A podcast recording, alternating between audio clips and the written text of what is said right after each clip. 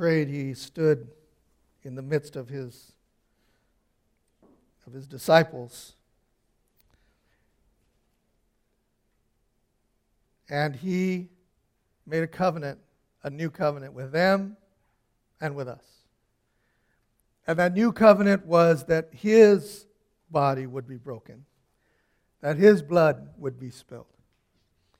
That because of what he was going to do in the next couple of days, was going to change the course of the planet. We get to enter into the offering that God gave to us. We've given our offering to him. Now it's time to receive his offering to us. And his offering to us was his son. Freely gave himself. Freely, the, the scripture says, he freely gave himself up. And in the same way, we have to freely receive. For scripture says, freely you have given. And freely you have received, now freely give. In that communion that we have, that connection that we have because of his body and blood, because that was the payment for our sin, has now made us to be unified with God like we never could have before. That's what this moment's about. It's about your unification, it's about you connecting with God. So, as the elements are, are given, just hold on to them for a minute. I'll come back up.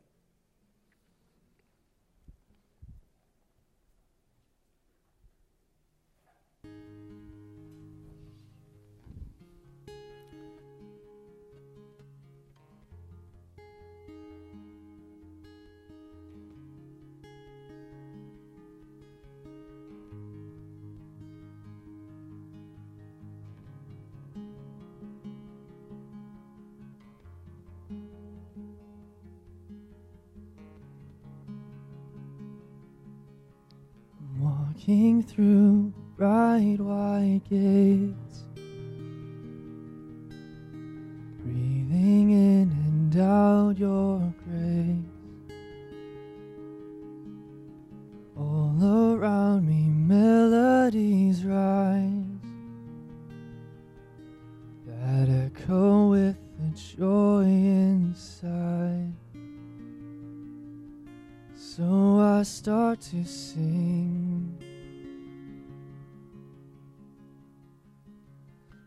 I can't sing loud enough. I can't sing loud enough when I'm singing for you, my God. I can't sing loud enough. No, I can't sing loud enough when I'm singing for you, my God.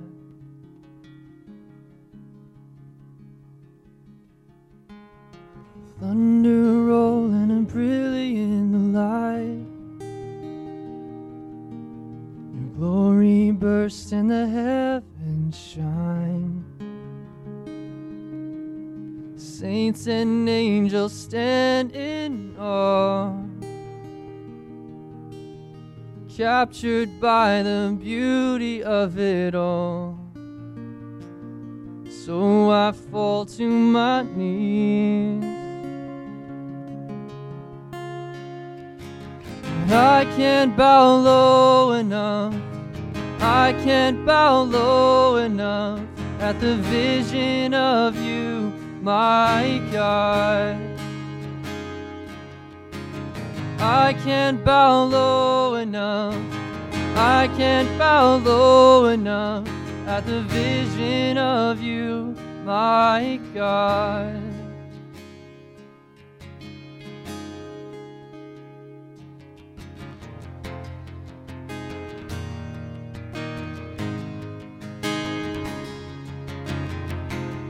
I can hold it all inside.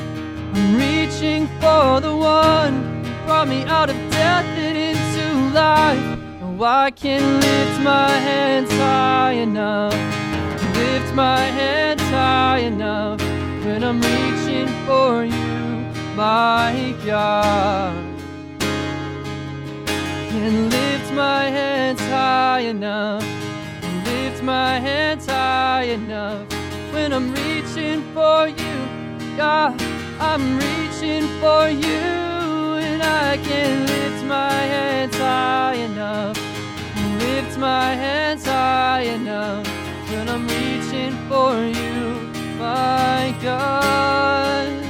Oh, lift my hands high enough, lift my hands high enough when I'm reaching for you, my God.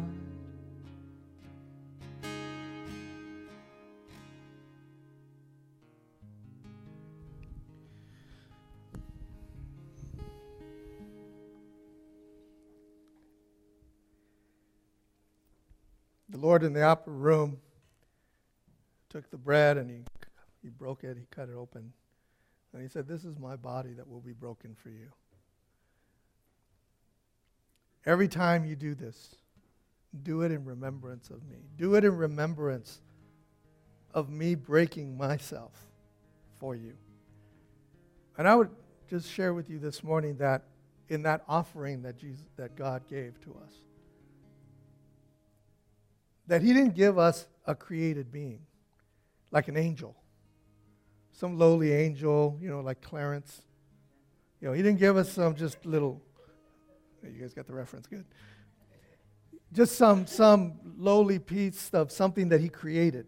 You know, he didn't give us an animal that he created. He didn't give us any of those type of things. No, no, no. He did something that has never been done and never will be done again. He gave his only begotten Son, Birth from his seed, birth from himself, a part of him, and he gave that to us. Gave him to us. Because we could not get to him. And his desire for you was to forever be with him. And he knew it would take only the best to pay your way to Him. That's what His body represents. He's the Lamb of God who takes away the sins of the world. Unless a lamb is sacrificed at the altar, there is no forgiveness of sin. So as we take this, let's remember what He did for us and cherish that. Absolutely cherish it. Father, we thank you so much for Jesus, the bread of life, who gives us and breathes life into us. Lord, thank you for giving us your only begotten Son, that we who believe in him shall not perish, but have everlasting life. We take this bread as a representation, once again, of the body of the Lord Jesus that was broken for us, so that we could stand holy, full before you. Thank you for your sacrifice, Lord Jesus. We do this in remembrance of you.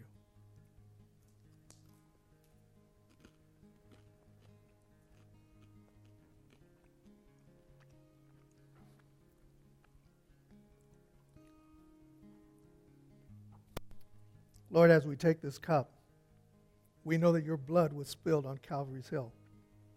For without blood being spilled, there is no forgiveness of sin. It used to be the blood of lambs and cows and pigeons and all kinds of things. But none of that, none of that could remove our sin. But your blood, pure, without sin, undefiled, freely given, could cover our sin. And we thank you, Lord, that because your blood was spilled, ours didn't need to have, didn't need to. And now we can walk in the freedom from sin because you've paid the price for us. We remember that and we cherish you for that. We thank you. We do this in remembrance of you.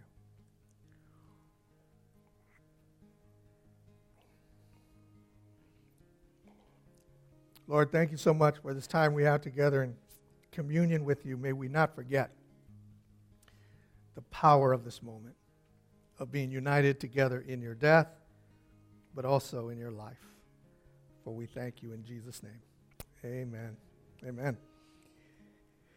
If you have your Bibles, open up to Hebrews. Thank you so much. There will be someone coming by to pick up your cups. Hebrews chapter 10. And we're going to be beginning in verse 23 as a little bit of review from last week. There's a word that we're going to get into in just a few moments called the apostasy.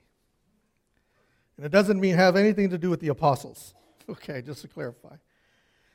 The, uh, the apostasy, which we're going to learn in a few minutes, is what needs to happen before Jesus comes back. And so here, the writer of Hebrews is giving the church a warning to not fall into apostasy.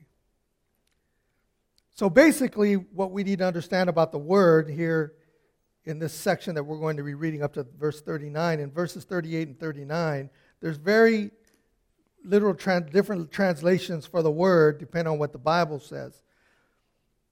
It says in my translation, which is the New American Standard, you know, the most holy Bible, it says,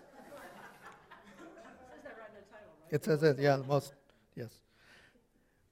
But my righteousness, but my righteous one shall live by faith, and if he shrinks back, my soul has no pleasure in him.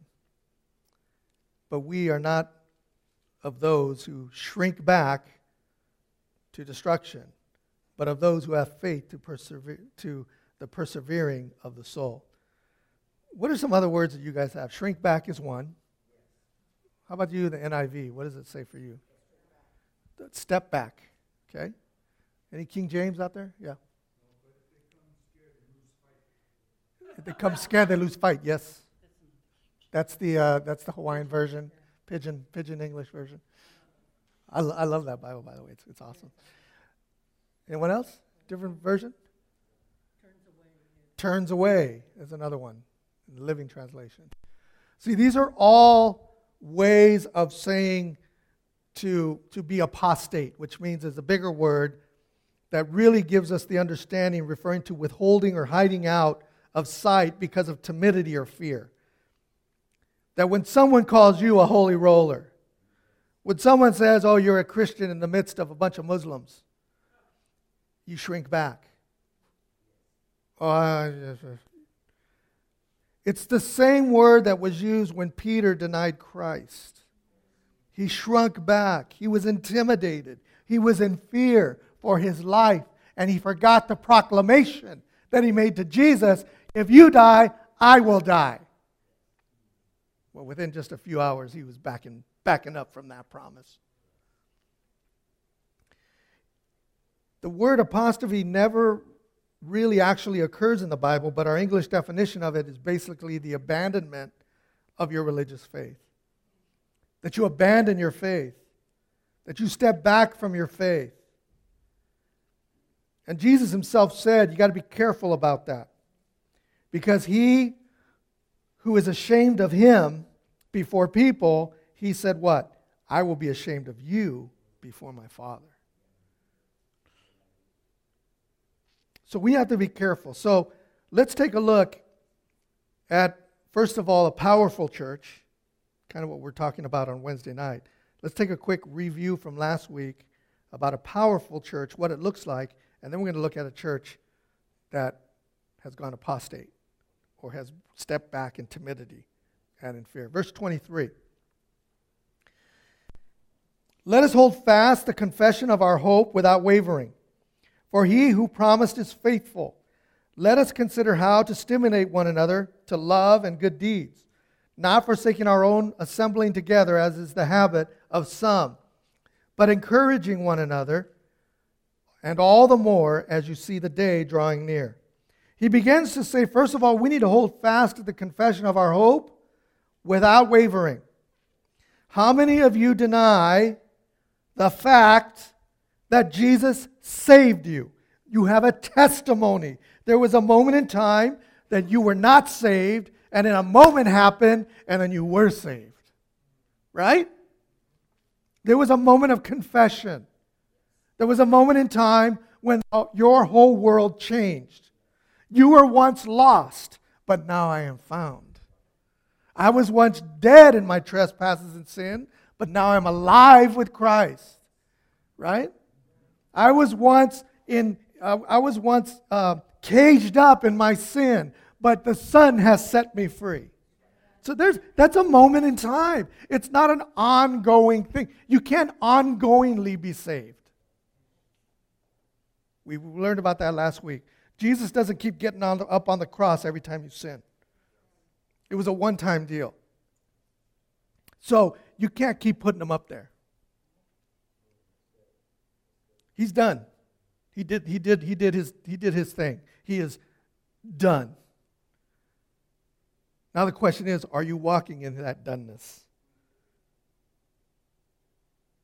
And in the same way here, we find that the church has to stand firm, professing our faith without yielding. In the literal term, it means without tipping over, without letting outside forces move you. The scripture talks about us to about us enduring. Peter talks about that. He says, when you endure, stand firm, and in standing firm, stand. Do you get what he's trying to say there? Stand firm, make a decision. I'm not going to shrink back when people start calling me a holy roller, they start making fun, whatever. I'm not going to shrink back when they accuse me like, the, like Satan does. Oh, you're a Christian? I saw you cuss somebody out on the freeway. Oh, you call yourself a Christian. And we shrink back. Well, you know, I mean, usually on Sundays I am. Unless you're late for church. Unless you're late and you're cussing somebody out on the way here, yeah. No, you see what I'm saying? It's easy, especially when we're around people who are anti Christ, anti religion, or trying to find a way for them not to believe, especially when that's happening, for us to stand firm and be that guy or that gal. Be that intolerant person that unenlightened person. Tells us to stand. This hope comes from what God has done, what He has promised. As He says back in Hebrews chapter 6, verses 17 and 18, He said this. In the same way, God, desiring even more to show to the heirs of the promise of the unchangeableness of his purpose interposed with an oath. Do you know that you're an, an inheritance? That you're a part of this, you're heir to the promises of God? You're an heir. The promises are yours. They're written. And they're all for you. I don't know, when you're an heir of something big that's coming, you walk different. You think different. You, you are different. Okay? And in the same way, God, desiring even more to show to his heirs that, that promise of his unchangeableness of his purpose, in order that by two unchangeable things in which it is impossible for God to lie, we may have strong encouragement for the hope set before us. Strong encouragement. I used to shrink back. I used to be afraid. I'm not afraid anymore. And that just because that's only because I have grabbed hold of what he's saying about me.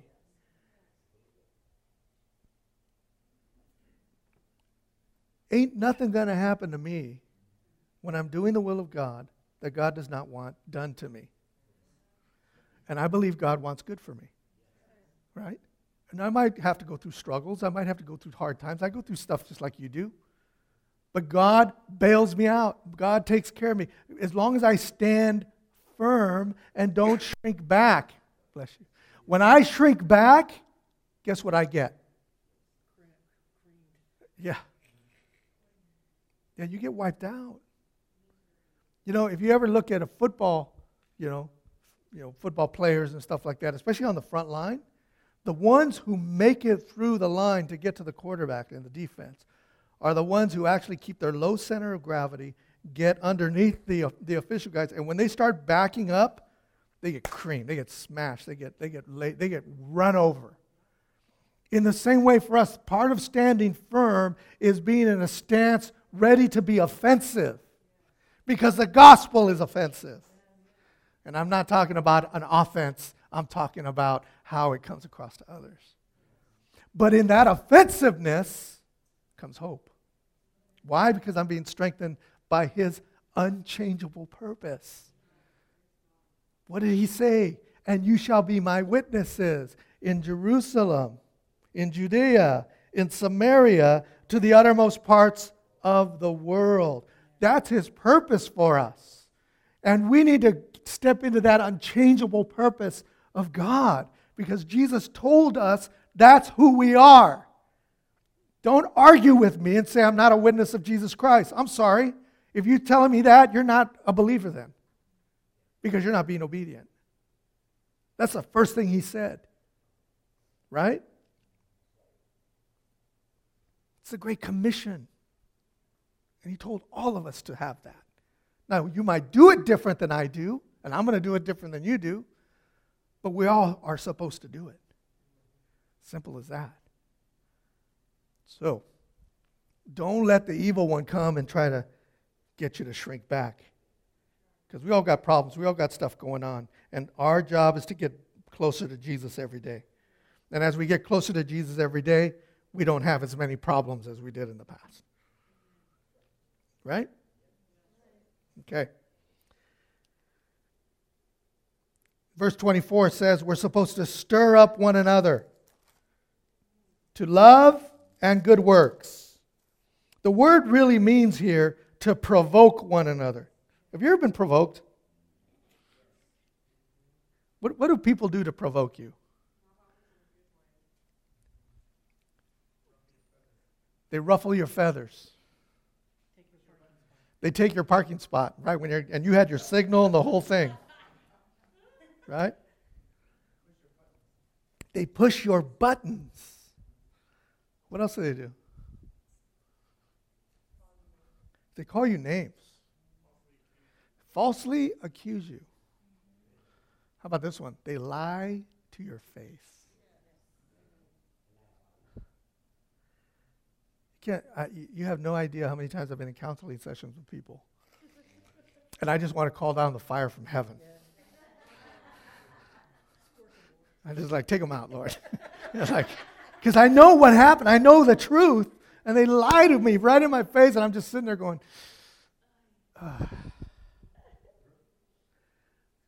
This provoking is that we're supposed to stir each other up to love and good works. Some of us have to get in the face of others and say, That wasn't very loving. I love you, I care about you, but that action wasn't very loving. That's provoking. That's stirring each other up. That's what families do. I know in our politically, geopolitically, you know, watch out, correct language and all that kind of stuff, people aren't supposed to correct anybody. Can't do that. But when we're supposed to do it from love. Because when we act badly, when we act unloving, when we act uncaring, that doesn't give a good example of Christlikeness. And our job is to huddle together and help each other to become more like Christ. And some of us have stuff in our life that are habits and things and ways of being and thinking that aren't congruent with the Word of God. And that's not right. But we need to tell each other, but not in a judgment kind of way in a loving way. Those of you have children, you know exactly what I'm talking about. You know, it's funny, Leah's a baker now. She likes to bake, you know, so she's always around a stove. I can't tell you how many times I told her, don't stick your hand in the oven, especially when it's on. You know? And now she's all around the oven all the time. She's got her head in the oven half the time. I said, you don't do that. Because I was trying to tell her about a danger and I was trying to protect her. Are we protecting each other? Or are we just letting each other go willy nilly, however? We can't. We can't do that because that's not love. When you don't discipline your children, you're not loving your children. And their behavior is a reflection of your hands off policy. Okay? you have to get involved. You have to get in the trenches. You have to try to get them to understand. But you do it because you love them and you want them to be successful. I love you. I want you to be successful. That's why I yell at you. Yeah. You know, I want you to be successful in your Christianity and be all that God has for you to be, but I see stuff in you. And I can't tell you how many times people get mad at me when I say, This is what I see.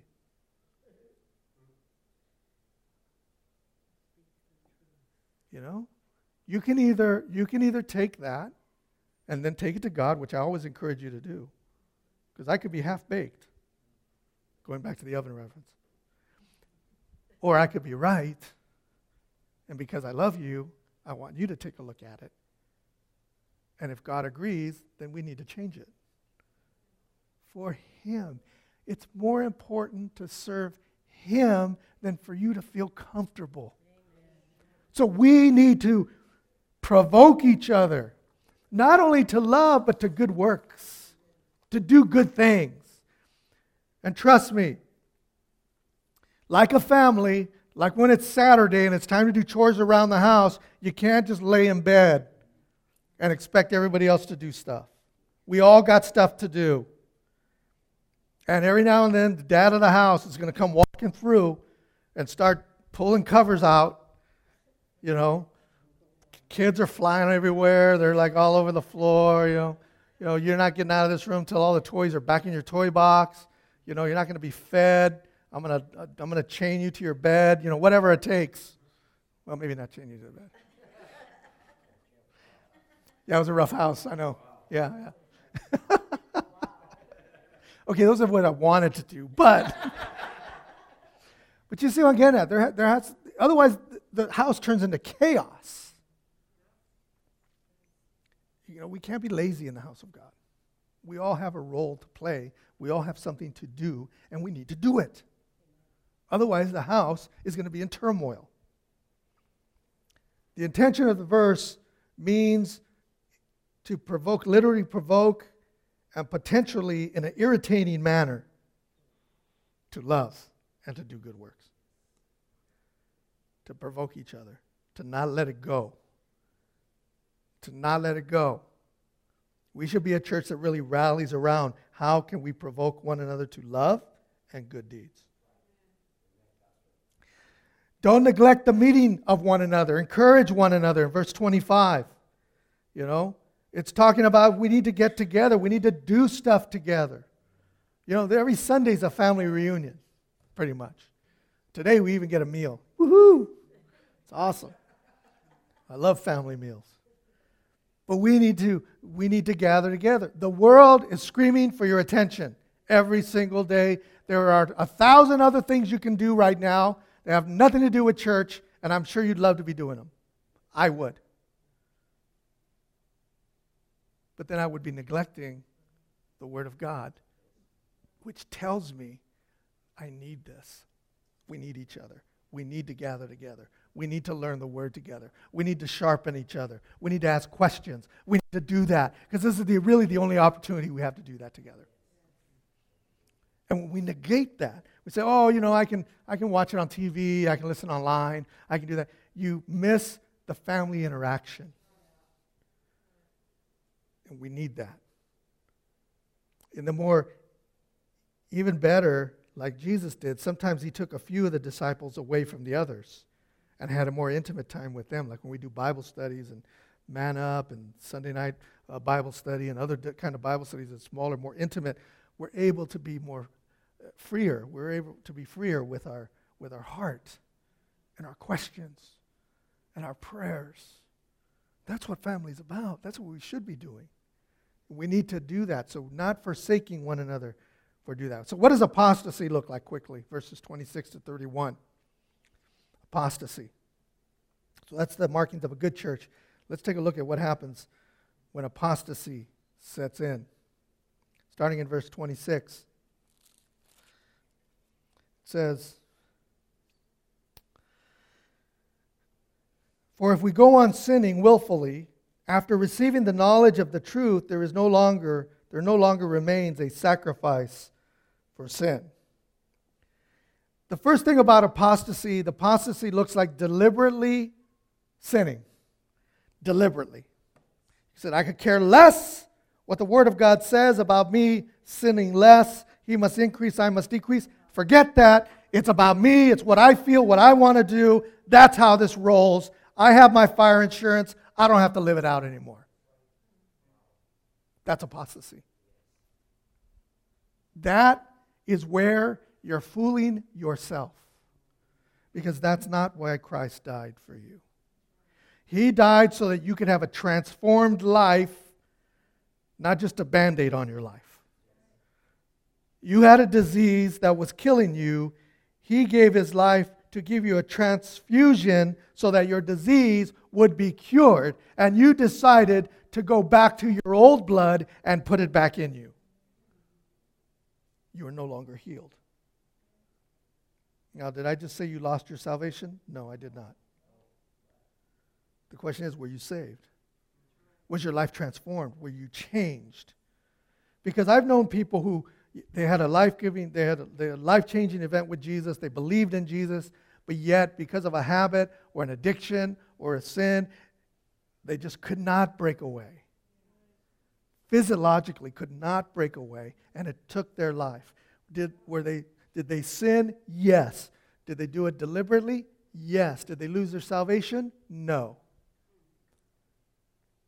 They had a disease, they had an illness even a mental, sometimes a mental illness. Oh, I got to have this. I got to have it. I got to, you know, some people have that going on, and, and it takes therapy. It takes a bunch of, sometimes it takes rehab. It takes a bunch of other stuff on outside influences for them to break away from that. That doesn't mean they lost their salvation. Secondly, it talks about that this is a repetitive and unrepentant sinning a repetitive and unrepentant sinning. It's, like, it's not like we make a one time mistake. Like, oh, I, I, I sinned by mistake the other day. I just got into a situation and I just, I just had to do it and I'm, I'm, I'm repentant I'm sorry. No, no, no. This is someone who knows a situation, who gets into a cycle of thinking this is going to be okay. I'll ask for forgiveness, or maybe I won't ask for forgiveness because after you've done it a lot of times, you don't ask anymore because your heart is hard. You become hard. You can say, oh, no. In fact, you start to do the opposite and try to find ways to justify your actions. I heard a guy, I heard a guy one time at a conference, and, and uh, he was uh, having problems with uh, his integrity, sexual integrity. And he had a lot of women. And when the, when the, when the guy was talking to him and stuff, he was saying, well, you know, I'm, I'm kind of like Solomon. That was his excuse. Solomon was a man of God. In fact, he was the wisest of all, and God blessed him and all that, and I want that blessing, so I have a lot of women. Uh, no, it doesn't work like that. But see, he'd convinced himself. He had gotten so hard because of his addiction that he convinced himself that he was actually doing Scripture. Many people do that. Sometimes we even do it ourselves. In this context, after receiving the full knowledge of truth, it says, if we voluntarily go on to sin, God says that the truth in Scripture is this. For instance, that you're not, you would you wouldn't attend church regularly because you don't want to feel convicted. So you're going to sin, and then you're going to begin to not gather together because you don't want to be a part of a family that is walking in holiness and righteousness and is going to provoke you to love and good works when you're sinning. So you decide, well, maybe I'll find another place to go. Maybe this church ain't quite for me. Or, or no, they're talking too rough right now. I, I think I'll find one that's more politically correct and more loving and caring, more positive than the church I'm at. Whatever. if this continues, what you begin to do is you begin to isolate yourself. Then, next thing you know, you're going to quit hanging out with those Christian friends. You're going to quit, you know, posting on Facebook with Christian words and Christian things. You're going to quit doing all that stuff because you're going to isolate yourself so that you can be free in your sin. What you're actually doing is sending yourself into solitary confinement. You put yourself in the hole. You do that. God offers you a way of escape. The way of escape is confession. The way of escape is confessing your sins to one another and have forgiveness and move on and get, get tools and, and go, to, uh, go to a 12 step or go to whatever you need to do to get tools to conquer what God has already conquered in you. But you got to physiologically or emotionally or psychologically get to God's page. That takes time. The essence of this sin, we read in verse 29, for he says, How much severe punishment do you think he will deserve who has trampled under foot the Son of God and has regarded as unclean the blood of the covenant by which he was sanctified and has insulted the Spirit of grace? What did Jesus say would be the one thing that would not be forgiven? Blaspheming the Holy Spirit. You know what that means? What does it mean? Denying Him, not believing in Him, not submitting to Him. All three. It's a, if you deny the Holy Spirit, you deny God and Jesus. Right? So you're not you're not saved. Yeah, you're not you're not you're not free. And so Jesus says, if you deny, you're denying the, tr- the Trinity at that point. Or you can say, I believe in God. Well, what does that look like? Who, who, what God is that? You know? It's a, it's a made up God in your own mind. It's a God that does certain things and doesn't do other things. Definitely not this God. You know? You don't believe in Jesus, even that will be forgiven you because Jesus forgave those who did not believe in him. But they had to believe in him to get the forgiveness. Spurning the Son of God means as you continue to sin after he has already set you free, means that you continue to make him pay. This is you, not on his side, but on our side. That we are continuing to make him pay for our sins. Oh, it wasn't enough, Jesus. Not only do I need you to pay for my sin, I also need to do X, Y, Z. Like there's these rules that come along with that. There ain't no rules. You know the one rule Jesus gave us to do? What was it? As? Finish finish the sentence. As? As I have loved you. Love one another as I have loved you. Was Jesus lovey dovey with his disciples?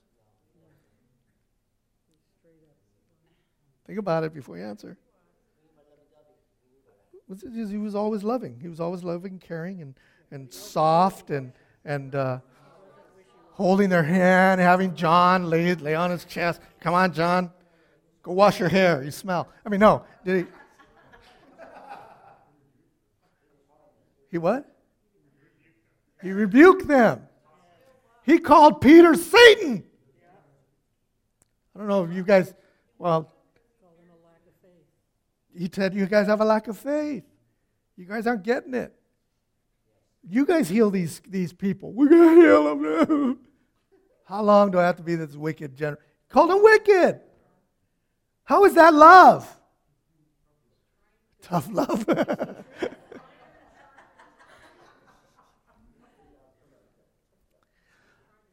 Let me talk to the guys for a minute because you guys are going to get this. Ladies, you can listen in, but it probably, it, it probably, it probably won't make any sense to you. We're out on the softball field playing softball. And you're running around and you go in for a slide and, and you get the big raspberry on the side. What are your choices? You're the guy who just got the raspberry. What are your choices?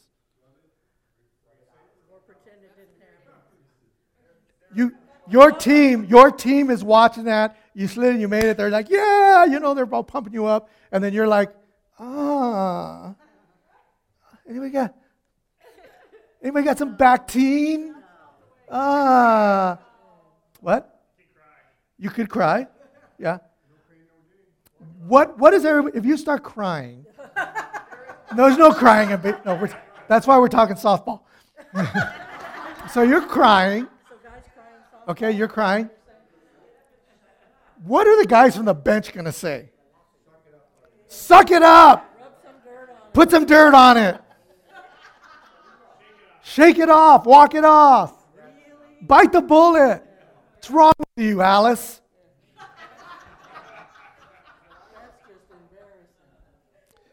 I was playing softball one time, and this guy slid into third base, and the guy's foot was there, and he, and he hit his shoulder and dislocated his shoulder. He's laying there, and he's like, ah! And he goes, Ernie. I go, I was in the, I was right there. I was right on third base. Is where we're at. I come running out. Dude, what's going on? He's like, ah! Grab my arm, and I just grabbed his arm. He says, and he said, pull it. Popped it right back in. Full service pastor. Still gets me today. I had another guy the same thing with his finger, and I had to pop his finger back. Uh, that and ladies putting earrings in, it just like gets me every time. I don't, I don't know why that is, it just does.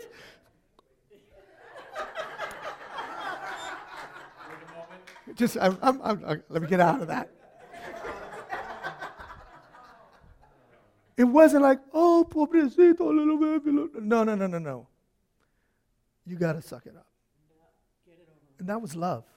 Believe it or not, ladies, that is love. My mom taught me that one a long time ago. there was a tree in our yard that had two, two branches out. And she, she, the, one on, the one on the right, you could climb because it had knobs and all this other stuff. And, and it had plenty of other branches and stuff. So she didn't mind me climbing to the right. She told me, Mijo, never climb on the left because it was too far. Could get it. being the good nine year old that I was, went up there, looked to the left, kind of figured it out, started climbing, made it up to the branch. Right when I was getting ready to grab the branch, I lost my footing because there was nothing to hold on to. Went down, hit my knee right on the curb. Right on the curb. Boof! I am, thank you. Yes, she said that, among other things. I'm laying in the gutter, yelling, screaming. Ah! She comes running out. You know, she goes, and she saw where I was. She goes, she didn't say, "Oh, mijo, let me take you, let me take you inside your." Yeah, in Spanish, not so many words. What did I tell you? What? ¿Qué le dije? Te dije, don't climb on the left. I go, Mom, my leg is broken. Ah. She goes, it Serves you right. Turned around, walked in the house.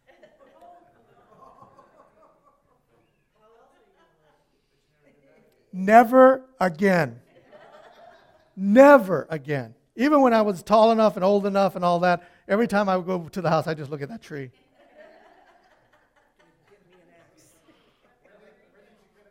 Yeah, when they sold the house. Sometimes love has to be hard. Sometimes love has to be tough but it's for the betterment of the person. And when you go into a situation where you have to love like that, when you have to correct like that, when you have to share with your brother or your sister like that, you need to go out and say, you know what? it's kind of the old model. This is going to hurt you a lot more than it hurts me. I mean, hurt me a lot more than it hurts you. That's what I meant. Yeah, that's the truth, though. But say, you know what, I'm doing this because I really, I really love you and want to see something good happen. And I hope you hear me. And we have to do that caveat with one another because it's important. Because we won't grow. We'll stay in our sin and we'll become apostate. And our sin will increase. And as that happens in a church, and more and more, more people have that, it becomes a cancer in the church. And that's not the church that Jesus created. And that's not the church that we want to be. That's right. Because our actions are our actions are contrary to what we believe in. Verse 32, let's close up. But remember the former days. How are we going to get back into fellowship with Christ? How are we going to get back into being a great church? Remember the former days when, after being enlightened, you endured a great conflict of sufferings, partly by being made a public spectacle through reproaches and tribulations, and partly by becoming sharers with those who were treated, who were so treated. For you showed sympathy to the prisoners and accepted joyfully the seizure of your property, knowing that you have for yourselves a better possession and an abiding one. Therefore, do not throw away your confidence, that which is a great reward. For you have need of endurance. So, when you have done the will of God, you may receive what is promised. For yet in a little while, he who is coming will come and will not delay, but my righteous one shall live by faith.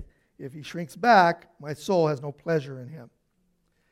But we are not of those who shrink back to destruction, but of those who have faith in the persevering of the soul.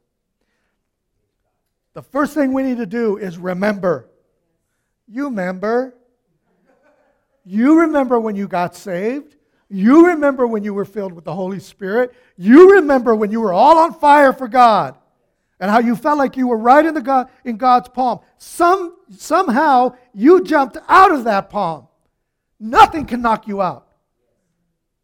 Jesus says there's nothing can, that can take you out of the hand of God except you.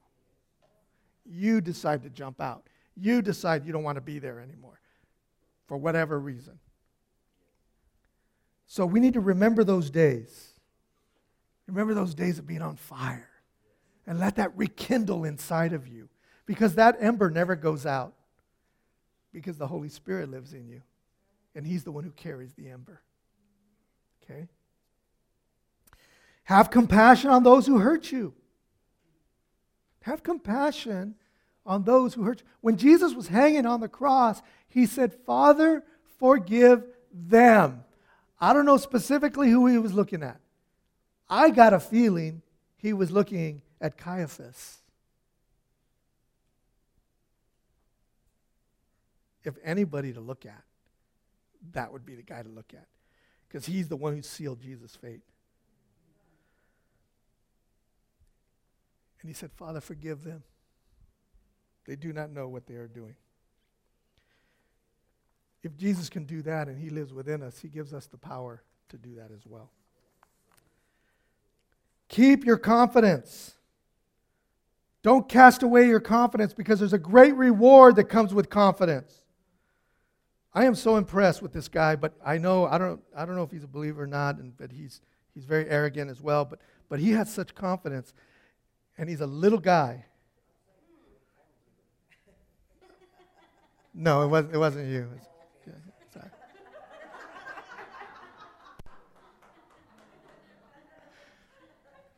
It's Isaiah Thomas of the, uh, the Boston Celtics. He's just a little taller than me, believe it or not. No, I'm serious. He's like 5'9", 5'7". I'm 5'7". He's 5'7"? I think he's 5'8", 5'8", 5'9". I'm 5'7". So he's just a little, a couple inches. He's in the trees. And he still does remarkable things in the paint. He goes in there without any fear, with confidence. He says, You can't stop me. How many of you have that confidence in the Lord? When you go to family reunions or family things, you have a confidence. You can't stop me. I'm going to share Jesus with you because I love you. My love and my love for him and his love for you that flows through me, we're coming like a freight train. I don't care if I look like little Thomas the train. I'm coming. Yeah, yes, I can. Yes, I can. Yes, I can. We need to have confidence in the one who saved you because he had confidence going to the cross. After he had his moment in the Garden of Gethsemane, you know what happened right after that? After he said, Lord, let this cup pass from me, you know what he? He was strengthened by his Father. And then the, then, then the betrayal came. Then he was taken away.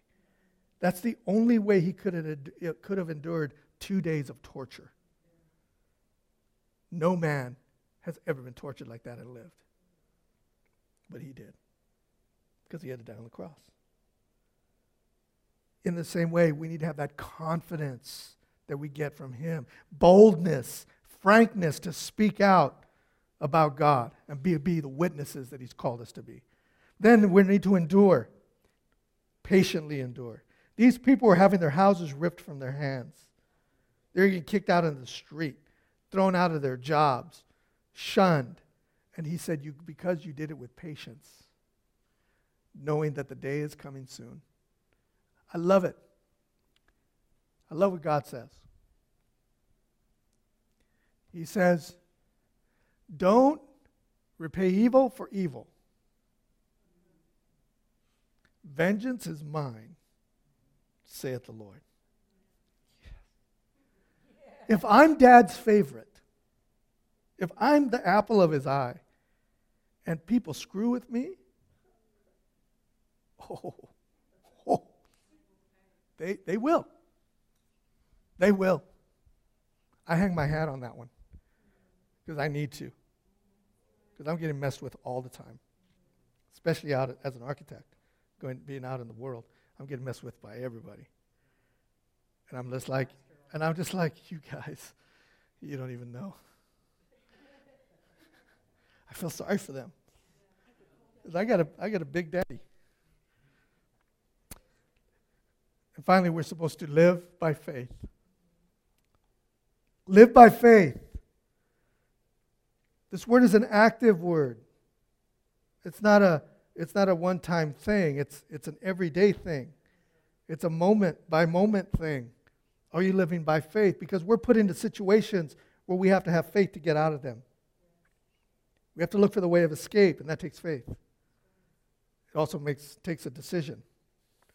And here we find that they were losing their faith.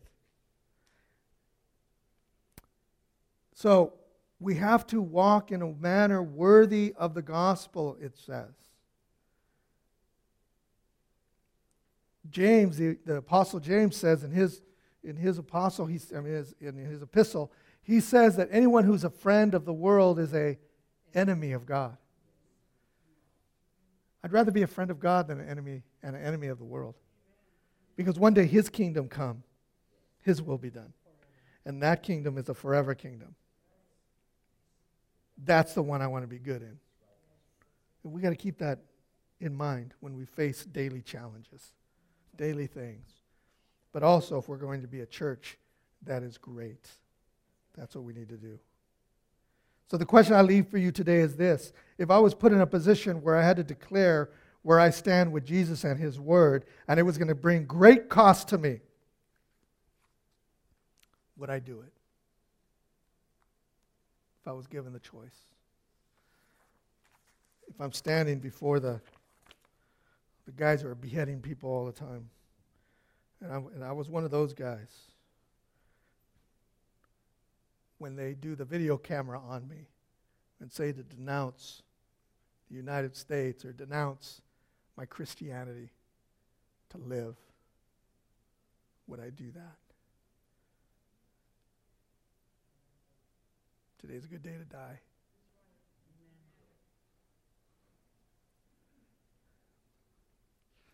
But even in the little things, do we do the same? when, when, when your friends are asking you to compromise, or compromise in business, or compromise with your family? Do you, do you have that same thing like, hey, there's a knife to my throat? If I do that, I'm going to lose my witness. Today's a good day to die to myself and live for Christ. I hope you'll have that in your mind the next time. Hebrews 10:39, the actual literal Greek translation says this. It says, "But we are not of those who cower or hide their faith out of sight, leading us to eternal destruction, but of bold conviction, who acquire and keep our breath and everlasting spiritual life in Christ." That's the literal translation of the Greek. We need to stand firm in that because you have been bought with a price and you are no longer yours, you're His. Let's be the most powerful His we can be. Amen? Amen. Amen. Let's pray. Lord Jesus, thank you so much for your word this morning. What an encouragement it is for us. Lord, may we not be apostate. May we not shrink back in the, the midst of having to stand for our faith and stand for what we believe in. Lord, may we truly give you praise, glory, honor, and may we be a part of your truth to this world. Even though it's contrary to what the world believes, may we stand on your truth. May it be girded around us like a belt. And may we truly share your, your word in confidence because you are with us. Continue to help us, Lord, to not live in fear, but to live in love and in grace.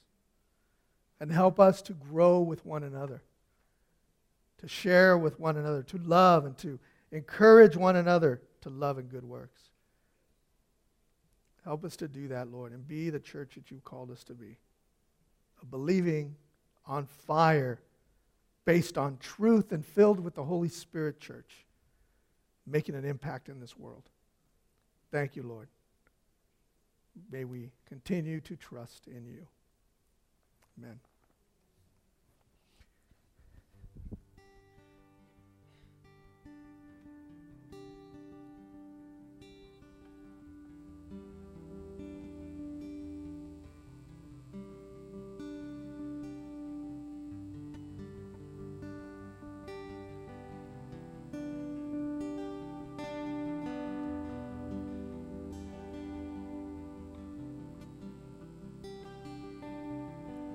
No place I would rather be. No place I would rather be. No place I would rather be. Here in your love, here in your love. No place I would rather be. No place I would rather be. There's no place I would rather be. Here in your love, here in your love.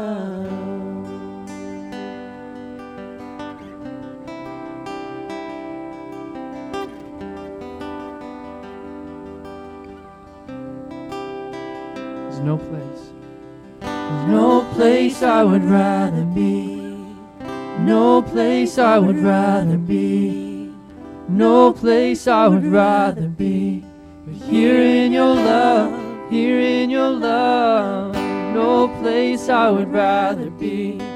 There's no place I would rather be. No, no place I would rather be.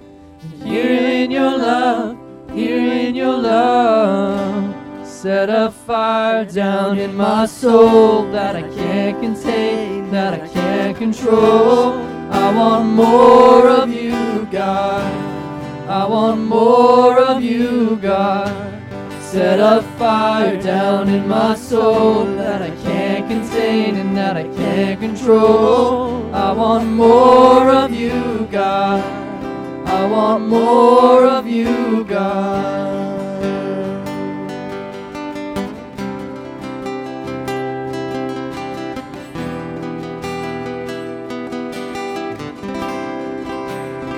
no place. There's no place I would rather be. There's no place I would rather be. No, no place I would rather be. Here in your love, no place There's no place I would rather be. There's no place I would rather be. No, no place I would rather be. Here in your love, so set a fire. So set a fire down in my soul that I can't contain and that I can't control. I want more of you, God. I want more of you, God set a fire down in my soul that I can't contain, that I can't control. I want more of you, God. I want more of you, God.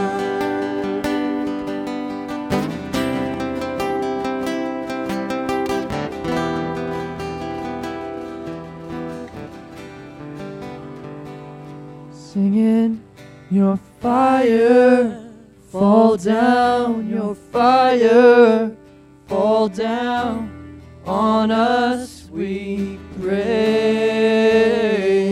We're singing, your fire, fall down, your fire, fall down on us, we pray.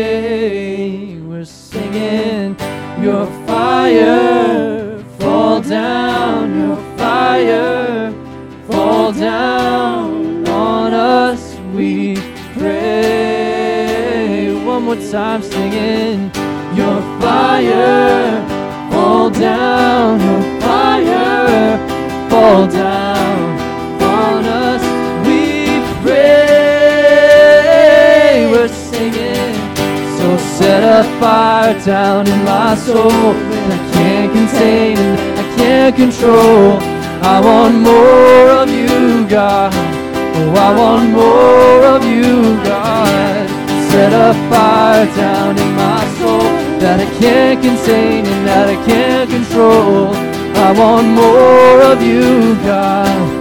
I want more of you, God.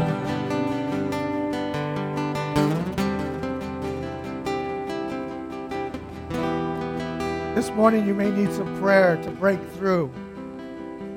Maybe you have been stepping back from your faith and you need the boldness to step in, to stand firm. Oscar and I are going to be up here and we'd like to pray with you and for you. Whether it's that or if anything else, you have a need, prayer need in your life, come on up. For the rest of you, continue to worship God. Continue to give Him His worth. Continue to put Him number one.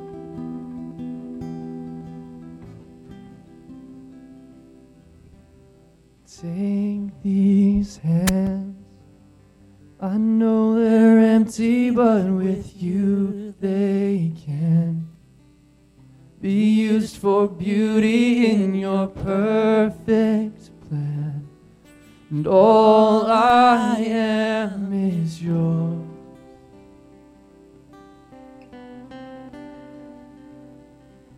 And take these feet.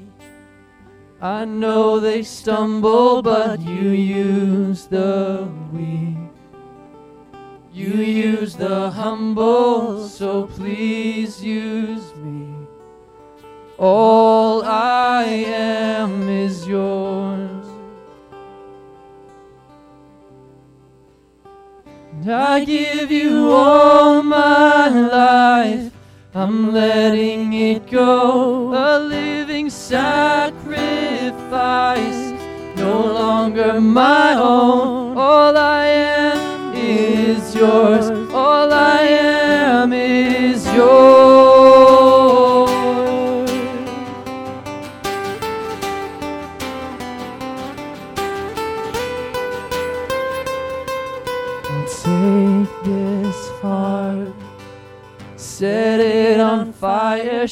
It in the dark. I wanna tell the world of who you are. And all I am is yours.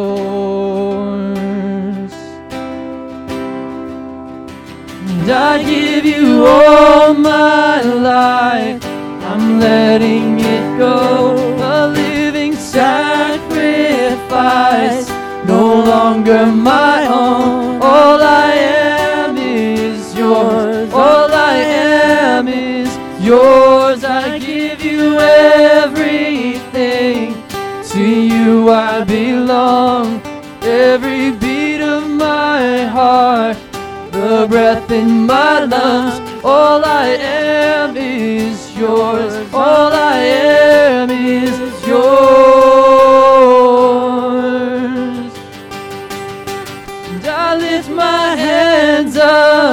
God, I surrender all that I am for your glory, your honor, your fame. I lift my hands up, God, I surrender to you. I give you all my life. I'm letting it go, a living sacrifice, no longer my own. All I am is yours. All I am is yours. I give you everything. To you I belong. Every beat of my heart, the breath in my lungs. All I am is yours. All I am is yours.